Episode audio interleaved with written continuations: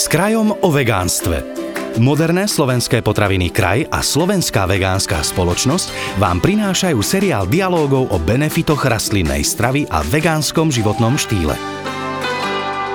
V predchádzajúcom rozhovore sme vám otvorili dvere do sveta vegánskeho stravovania. Rozhodli ste sa to s vegánstvom skúsiť? Dnes sa teda pozrieme na to, aké potraviny by vo vašej strave rozhodne nemali chýbať. Viac prezradí Kristýna Čaparo zo Slovenskej vegánskej spoločnosti. V minulosti bola ideálne zostavená strava zobrazená na tzv. výživovej pyramíde. Dnes sa používa aj tzv. výživový tanier. Ten svoj má aj vegánska strava. V akom pomere by teda mali byť zastúpené jednotlivé zložky potravín pri vegánskom stravovaní? By som chcela spomenúť, že častým mýtom eh, pri vegánskej strave je to, že vegani potrebujú veľa špeciálnych produktov v nejakých špecializovaných obchodoch. No nie je to tak, pretože vegánom stačí úplne obyčajný obchod, taký ako je aj e, obchod siete kraj a tam si samozrejme musíme zadovážiť, ak, sme, ak chceme byť zdraví vegáni, 5 e, hlavných skupín potravín, čiže ovocie, zeleninu, strukoviny, celozrné obilniny a poslednú skupinu tvoria spoločne orechy a semienka. A ak si tento, tú našu celodennú stravu načrtneme alebo predstavíme ako nejaký hypotetický tanier, tak e, jedna polovica z toho by malo byť ovocie so zeleninou a tá druhá polovica by mali tvoriť strukoviny a celozrné obilniny a nejaká malá časť e, tých orechov a semienok.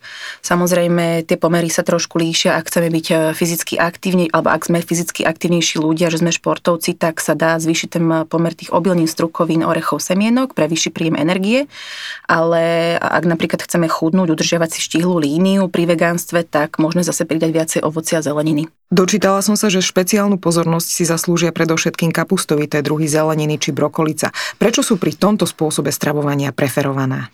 Kapustovitá zelenina je dôležitá pre každého, nielen pre vegánov. E, kapustovité druhy zeleniny obsahujú protinádorovú látku sulforafan, ktorý chráni náš mozog, zrak a telo pred voľnými radikálmi, posilňuje detoxikáciu organizmu a tak nám pomáha pri prevencii a liečbe rakoviny.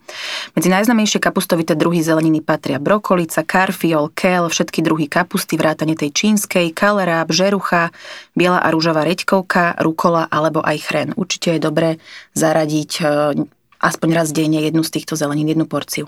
V prípade vegánstva je veľmi často skloňovaná téma aj železo, teda z akých potravín ho môžeme pri vegánstve čerpať, kde je ho najviac? Najzdravšími zdrojmi železa sú celozrné obilniny, najmä pšeno, ale aj celozrné pečivo, strukoviny vrátane potravín z nich, čiže tofu, tempehu, humusu alebo sojovej múky, orechy, semienka, najviac e, železa majú tie tekvicové semienka, potom sušené ovocie, napríklad sušené marhule sú výborným zdrojom železa, alebo zelená listová zelenina, napríklad špenát, ktorý veľmi dobre poznáme aj s prívarkou, alebo z tých, kapust, z tej kapustovitej zeleniny, čo je napríklad brokolica. A tieto potraviny, ktoré som vymenovala, je veľmi vhodné kombinovať s potravinami bohatými na vitamín C, ako napríklad citrusové ovocie, alebo surová kyslá kapusta, alebo čerstvá paprika, čo pomáha zvýšiť absorpciu absorpciu nehemového železa, ktoré tieto rastliny obsahujú, až o 90%. Čiže v praxi to môže vyzerať tak, že ja si dám nejaké hlavné jedlo, k tomu si dám napiť nejakú citronádu alebo nejaký hoci malý zeleninový šalát, ktorý má nejakú kapustu alebo nejakú zeleninu s vitamínom C. Spomínali sme soju aj výrobky zo soje. Je však nevyhnutná pri vegánstve, ak to napríklad niekto nemá rád?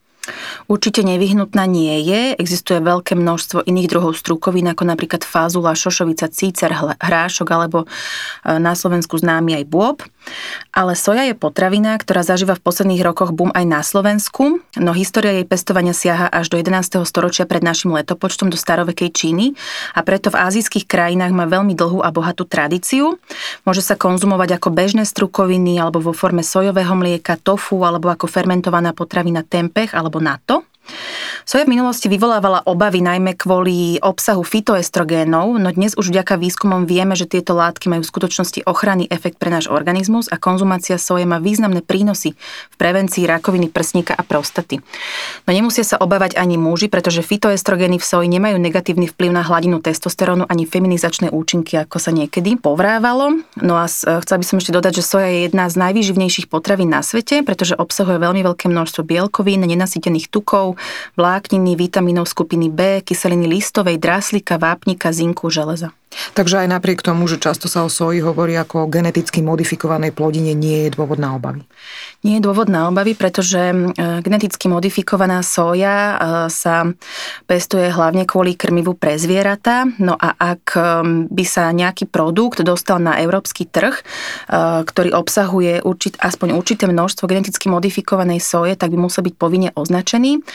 A ja som sa zatiaľ za celú tú dobu vegánstva nestretla ani s jedným produktom na slovenskom alebo na európskom trhu, ktorý by obsahoval GMO. Do vegánskeho jedálnička neodmysliteľne patrí aj pečivo a obilniny. Čo ale v prípade, ak máme, dajme tomu, celiakiu? Nie je toto pri vegánstve problém? Nie je to prekažka? Chcem povedať teda, že väčšina pečiva a chlebu neobsahuje živočíšne zložky a sú teda vegánske, čo samozrejme neznamená bezlepkové. Na trhu dnes máme aj bezlepkové pečivo, ak má niekto naozaj problém s lepkom, má celiakiu, alebo internet nám ponúka množstvo receptov na domáci bezlepkový chlieb, pečivo alebo koláče. A samozrejme treba povedať, že tento bezlepkové pečivo a chlieb je trošku drahšie a preto by sme nemali zabúdať aj možno na mnohostranné využitie cenovo dostupnejších obilnín. Niektoré poznali už naše staré mamy, ako napríklad pšeno, pohánka, kukurica. Niektoré sa k nám dostali z iných krajín, napríklad rýža, kde samozrejme patrí aj hnedá rýža, biela rýža, e, amarant, e, kinoa. A napríklad z niektorých obilnín ako z kukurice alebo z ríže sa vyrábajú často aj cestovní, čiže vôbec nemusíme byť ochudobnení. Keď sme už načrtli tému intolerancií, vegánska strava by mohla čiastočne vyhovovať ľuďom s laktózovou intoleranciou alebo intoleranciou na mliečnú bielkovinu. Dokážeme ale z sojového, mandľového alebo kokosového mlieka pripraviť rovnako plnohodnotné pokrmy ako z krávského? Áno, samozrejme. Na trhu máme dnes už niekoľko typov rastlinných mliek. Najznamejšie je to sojové, čo ste spomínali, mandlové, potom máme ovsené, rýžové, kokosové, ale existuje aj množstvo iných. Treba myslieť na to, že všetky spomenuté rastlinné mlieka majú inú konzistenciu a preto na začiatku sa treba pridržiavať receptov. Rastlinné mlieka možno použiť do omáčok, palaciniek, dezertov, cereálií, podobne ako je to pri krávskom mlieku. Mnohé kupované rastlinné mlieka sú obohatené o vitamíny a minerály, čo môže byť veľkou výhodou, ale ak e, máme nejaké e, finančné limity, tak rastlinné mlieka sú jednoduché na výrobu aj doma. Stačí si dať e, tú danú surovinu na noc do studenej vody, do nejakej nádoby. Ráno to všetko pekne spolu rozmixujeme, predsedíme cez nejaké riedke sitko, dá sa tam pridať škorica, vanilka, sušené ďatle alebo osladiť podľa vlastnej chuti a toto mlieko môže byť rovnako zdravé ako to, čo si kupujeme. Poďme ešte k vitamínom. My sme ich už v minulom nahrávaní spomínali. Pri vitamíne B12 však budeme musieť siahnuť po syntetickej náhrade. Ale čo napríklad jód, ten získavame aj zo soli, ale aj z rýb. Ako sa k nemu dopracujeme pri vegánskej strave? Len zo soli? Ešte by som sa vrátila k tomu vitamínu B12. V divokej prírode nájdeme vitamín B12 takmer všade, predovšetkým vo vode a v pôde, odkiaľ ho získavajú aj divožijúce zvieratá. Za každým, keď sa zviera napije z vody alebo jazera, alebo zje niečo zo zeme, získa spolu s vodou či potravou malé množstvo vitamínu B12. V našom modernom prostredí už pre nás tieto prírodzené zdroje nie sú dostupné. Pitná voda je dnes starostlivo zbavovaná baktérií a naše potraviny si perfektne umývame. Preto je na vegánskej strave vždy dôležité B12 cieľene doplňať, či už vo forme tabletiek alebo spreju. Živočišné produkty malé množstvo vitamínu B12 obsahujú, pretože aj hospodárske zvieratá by, e, tento vitamín potrebujú k životu. No pretože v moderných chovoch už tiež nežijú v prírodzenom prostredí, B12 sa im často pridáva do krmiva alebo injekčne. Rovnakým príkladom doplňovania vitamínov je aj vitamín D, ktorý by sme od oktobra do, do marca mali e, doplňať všetci kvôli nedostatočnému slnečnému žiareniu v našej zemepisnej šírke.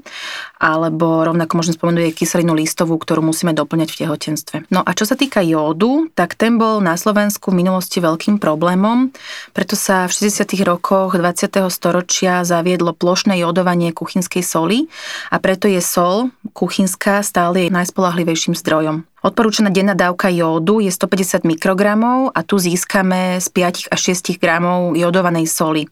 To je menej ako jedna kávová lyžička, čiže ak si bežne solíme hlavné jedlá, tak by sme nemali mať problém e, s, s jódom. E, potom existujú samozrejme morské riasy a na jód bohaté minerálne vody. Pokiaľ ide o tie morské riasy, zoženieme ich bežne na pultoch našich obchodov? Niekedy áno, niekedy nie, preto teda sa jód bezpečne dá najlepšie získať z kuchynskej soli alebo niektorých minerálnych vôd. A čo napríklad, ak máme chuť na sladké, dokážeme niečím plnohodnotne pri vegánskej strave nahradiť mliečnú čokoládu? Celosvetový trh s vegánskymi sladkosťami sa rozširuje. Svedčí o tom aj neustály náraz počtu vegánskych produktov. Nedávno sme mohli zaznamenať, že eh, jedna veľmi obľúbená zmrzlina Nanuk prišla s dvoma vegánskymi verziami. Ak človeku chýba chuť mliečnej čokolády, veľmi veľa čokolády aj už u nás, ale nachádzame ich v zdravých výživách alebo špecializovaných vegánskych obchodoch. Tieto namiesto krávského mlieka obsahujú napríklad rýžové alebo sojové mlieko. Sú aj s rôznymi príchuťami eh, tento trh by sa mohol určite rozrásť v budúcnosti, keďže po týchto výrobkoch vzrastá dopyt.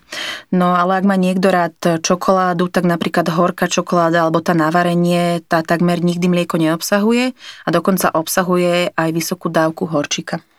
Pri všetkom ale platí, že všetkého veľa škodí. Existuje nejaká rastlinná zložka potravy, s ktorou by sme mali byť aj pri vegánskom stravovaní opatrní a nemali by sme to preháňať? Určite by sme to nemali preháňať so spracovanými potravinami, mali by sme dať prednosť e, spomínaným celorastlinným potravinám alebo málo spracovaným potravinám, ako napríklad tofu, e, jogurty alebo tieto rastlinné mlieka. A potraviny, ktoré sú čisto rastlinného pôvodu, ale obsahujú príliš vysoké množstvo pridaných olejov alebo rafinovaného cukru, by sme mali konzumovať len raz za čas ako spestrenie zdravej stravy, ktorá je založená zväčša na nespracovaných alebo málo spracovaných potravinách. V rámci seriálu s krajom o vegánstve máme pre vás pripravené aj ďalšie zaujímavé témy, tak si nás vypočujte aj na budúce. Tento podcast vám priniesli moderné slovenské potraviny Kraj a Slovenská vegánska spoločnosť.